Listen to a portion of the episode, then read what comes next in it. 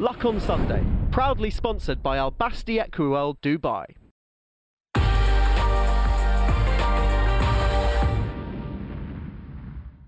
So we have six talking points from the week's topics essentially, and we begin with the Japanese world domination. Dave, it's not a new phenomenon, but it is evolving over time. They went from having five winners at last year's Dubai Carnival to having two of last night's most significant. Is this something we can just expect? I think you can now, and I think what's what's changing. It was a one-two-three in the UAE, UAE Derby, the winner going now to the Kentucky Derby, and the route there. They're having big winners on turf, on dirt, at different age groups. The three-year-olds showing up, the older horses, and at all distances. Yeah. On all surfaces. I mean, I mean the, the one anomaly last year was the Breeders' Cup. They didn't turn up at the Breeders' Cup last year. I think they had one runner in the sprint that was a, a big prize. California already. Equinox already been talked about the Breeders' Cup turf because the ground will be right and he's going to be pointed there. But it's this emergence, this world power, and people I know grow tired of us pointing out that their breeding operation, they're looking to breed top quality you know sound, what? middle distance They stock. shouldn't grow tired of us pointing it out because we still haven't woken up to the fact that we should be doing what they're doing, which is what our European counterparts were doing generations ago, Arthur Moore. When Vincent O'Brien went to America and brought back the Northern Dancer line and the Sadler's Wells, that's why that's why we were as good as we were, are, are. But that seems to be what's being adopted in Japan now. Looks like it, doesn't it? Like the Sunday Silence line has been massive to them. Their two winners yesterday was grand, great grandsons of Sunday Silence. Yeah. Yeah. Um, so, yes, uh, we, we could do a bit more class middle distance. They're Like- not afraid of mile and a half plus two mile horses, whereas we seem to be allergic to them. Yeah, exactly. I mean, just it's no problem to them. The deep impact, I think, one over two miles, isn't it? And, Yeah. um, doesn't take away from the class. Hopefully, our um, you know we're we're kind of being propped up by our major owner breeders here with Juddmont and Darley and Coolmore doing that. So I hope that we can make the, make these middle distance horses more commercially attractive, so that we can you know promote them here in Europe and, and, and not suffer. Good that the Frankels are staying. future. Yes, exactly. Yeah. That moves us on to uh, George Boughey's comments uh, earlier this week that his operation in Britain would be essentially uh, used as a base for global international races. That he cited the uh, state of British racing as worrying, Dave. I think there's a lot of people would echo those sentiments. Yeah, that was fascinating coming from George. I was like one of the young rising stars. I, I mean, Horses in Training was published this week. I think he's got about 170 horses in training now. He's one of the he um, won last year's Guineas. He's one of the emerging talents. One of the emerging talents, and he's now thinking that the future for his better horses lies overseas. He's going after the money abroad. He said in the past there have been interested in winners, creating the winners to create his own reputation here. Now it, it's prize money, and if he can race for two hundred thousand pounds abroad, why would he race for twenty thousand pounds? Domestically, I thought what was a really interesting aspect of the interview was he talked about the different mentality of owners now, and you do see that that they're looking to sell horses at their peak value, and why wouldn't they?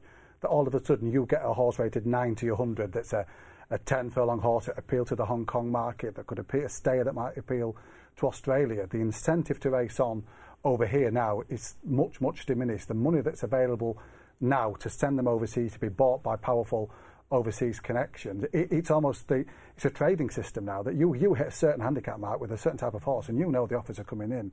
You pass a battery test to go to Hong Kong. There aren't many owners around, including some of the big ones, who can turn their money down now. Yeah, and look, Arthur, the, the sad state of that is if you look at it from that perspective, we essentially become a nursery Yep. for global. Uh, like the money these horses are making is, is astronomical. It's hard to justify turning it down, isn't it? which, well, uh, one can understand George because the racing world has become so, so much smaller, and, and it, like it's not a big deal now to, to travel to America, especially to go for some of those races. I know Austra- Australia's a long way, but still, Hong Kong, it's um, you know, it's, it's very much a possibility. Like, It's you know. become more efficient for sure. Um, and he was out of luck yesterday with El Dassim, but I'm sure that he will have plenty more global success in the future. He's particularly targeting next year's Dubai World Cup Carnival. Um, the Derby is going to be run possibly a little bit earlier this year, Dave. Why?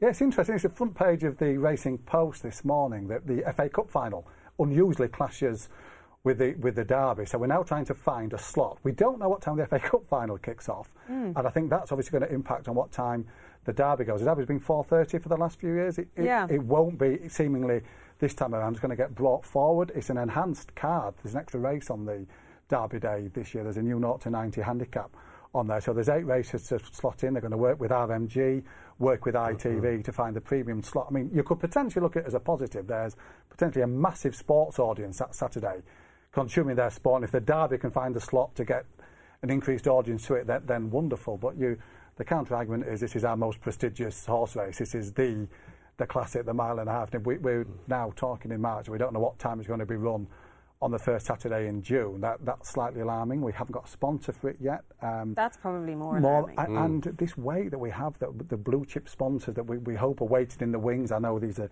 difficult times. The financial markets, everything that's going on, but we, we still don't seem to be able to attract these big players, these big money people to our most prestigious events. And it would be frightening. I don't think it would happen, touch wood, I think that is wood, um, mm. touch, touch, whatever that is, that we get someone in place by the derby comes around. But it's going to be late, late in the day now. Yeah, look, it, it, it, that sponsorship issue is, is, huge, and I'm sure Epsom are working tirelessly to get uh, a, a, flagship sponsor. But it's not unusual, it's not unprecedented for the time of the race to be moved. I think it was uh, 20, 2009, the Derby was run at 3.45 to accommodate. Um, I think of it as some memorial. And then we actually think that the 2000 guineas on in, on May 9th, is it? Or May 6th is going to be brought forward or later for the King's coronation? Yeah, they're going to move the time for that for that as well. So yeah, it Yet to be specified, but yeah. Yeah, it has happened in the past, I'm sure for most people. It, but it's just such a great day, Derby Days, and it's one of the wonderful days on the sporting calendar and yeah, what time the derby runs ultimately won't matter. People on the downs will still yeah. thoroughly enjoy it. If we could hit a huge TV audience off the back of it, then all the better. We just want it on mainstream television, basically. Um, uh, the next one is a more positive note increase in prize money. A lot of announcements this week, a lot of positive news, particularly from York and Hamilton.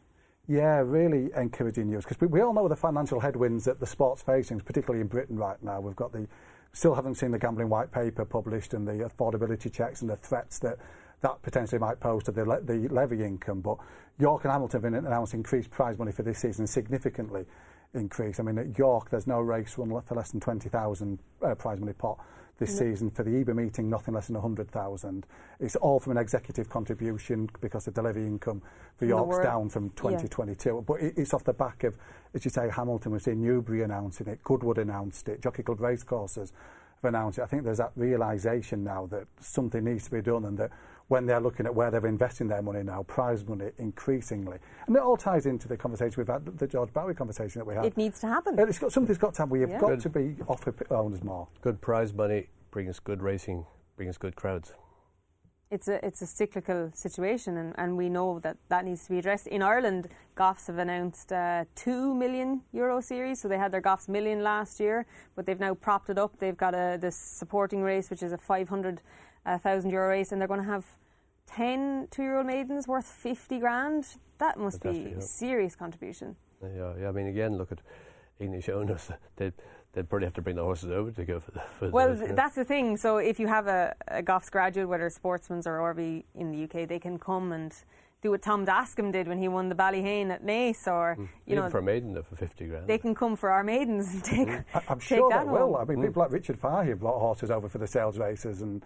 Well, you don't have, you have group races run for less than that. absolutely. Yeah. I, I, mean, why wouldn't if you if you qualify? It's like the French premium that, that they can qualify for races over there as well. They're an added incentive to go go chasing prize money. And mm. when you talk about the money of the maidens, let alone the sales races, yeah. then trouble is they're very hard to win the maidens. That's, that's, yeah. the one problem. Well, as Arthur said, you've got the prize money. You're going to have better competition, and we're all going to watch it and go mm. racing to see it. So that's the that's the aim. Uh, in Ireland, there's been uh, a lot of talk about the bumpers recently, and I think Jonathan Pearson wrote a very interesting piece in the Racing Post during the week. Arthur talking about the domination of the two major stables uh, Gordon Elliott and Willie Mullins. Not their fault, by the way, would just like to point that out before we start. Um, but it's becoming increasingly difficult for anybody other than those guys to win bumpers in Ireland. It is. They've so many horses and they have to find races for them before they go into their maiden novice hurdle season. And so they have to run them in bumpers, and you often get Willie run two or and Gordon as well in bumpers. So it's very off putting for other people. They probably decide what's the point in going for bumper, just go straight hurdling. Yeah, I know. Sure, I used to be running up behind a lot of them myself. um, I think, Dave, between the period of 2018 and 2022, they won 38%, but never more than 44% in any particular year. But this year, they won 74% of the bumpers, three quarters.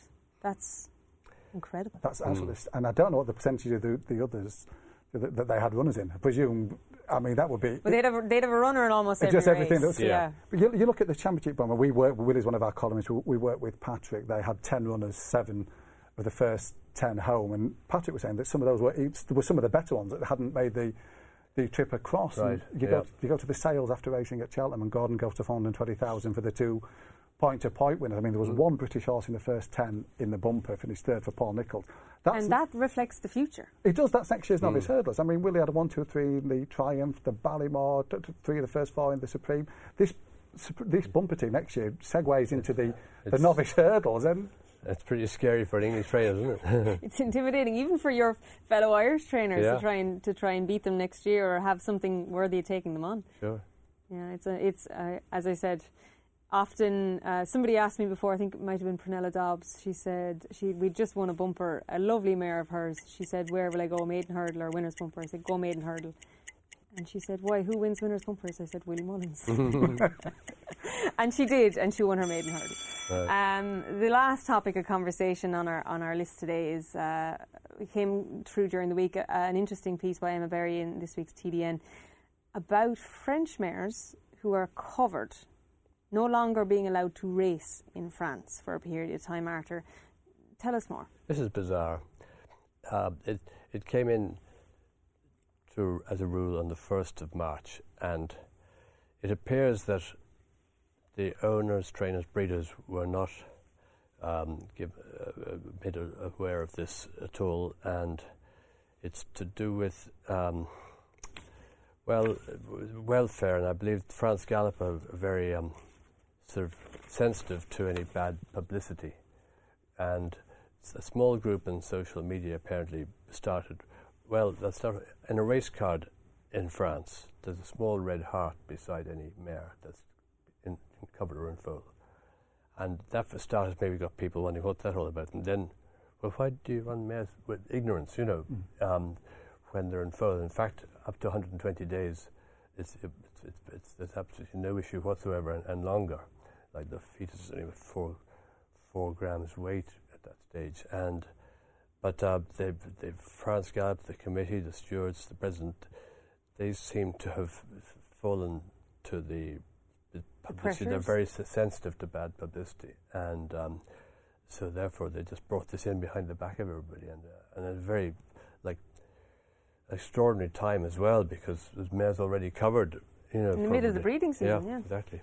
So um, it looks like it's in, and, and, and it's going to be hard to turn around. But the breeders feel aggrieved. There was no communication with them, it seems. Right.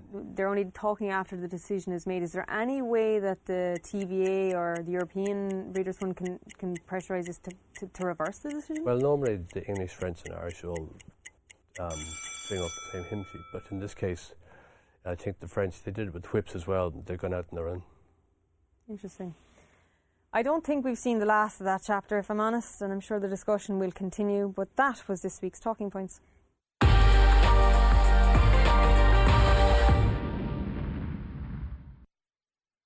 Luck on Sunday, proudly sponsored by Al Basti Equiworld Dubai.